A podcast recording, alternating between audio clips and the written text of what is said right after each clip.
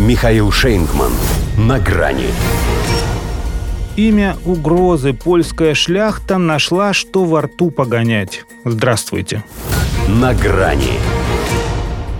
Можно было бы, конечно, тоже официально вспомнить и документально восстановить, что Вроцлав с Гданьском когда-то звались прусскими Бреслау и Данцигом, что Щецин и Познань после нашей победы стали таковыми, и что сама Польша была всего лишь Варшавским герцогством Российской империи. Но, во-первых, это только у них есть комиссия по стандартизации географических названий за пределами собственной страны, единственная опция которая в том и заключается, чтобы раскрывать роток на чужой кусок.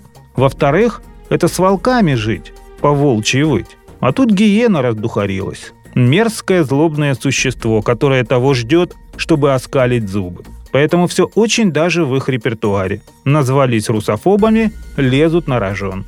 После захвата школы при российском посольстве и провокации против посла 9 мая фиктивное переименование Калининграда – это всего лишь еще один мелкий штришок к их дремучей неадекватности. Ну, гоняют они у себя во рту вместо халвы этот свой нафталиновый крулевец, надеясь вызвать сладость хотя бы исторических воспоминаний. Ну, ведут себя так гордо, будто уже пришли с рати. Так все же понимают, что под чужую дверь.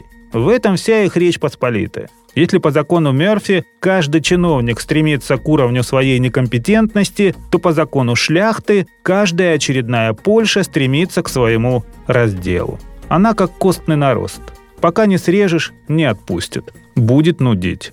А сейчас как раз доросла до хирургического вмешательства. Лезет во все щели. Впрочем, сама просит еще два года. Столько, говорит, ей надо, чтобы создать самую мощную сухопутную армию в Европе.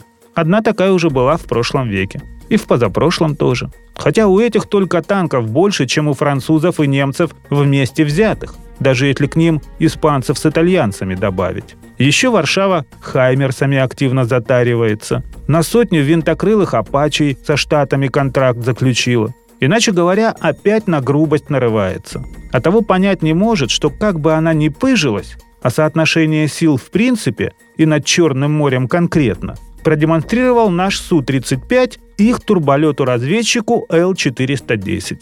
Даже не задел, просто пролетел мимо. Правда, трижды, чтобы не думали, что им показалось. И перед носом, чтобы на всю жизнь зарубили. Затурбулентило их, заштопорило. А они ведь не то чтобы прям асы какие, так чисто бочку катят. Вот им и показали, что их могут в этой бочке как котят. Еле смылись. Хотя их потому и не тронули. Пока.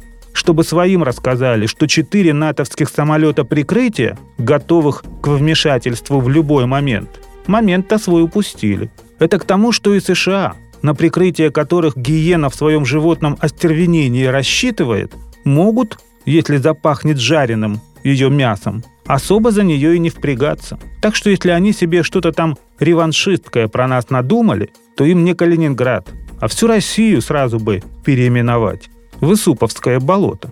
Ибо гиблое это для них место. До свидания. На грани с Михаилом Шейнгманом.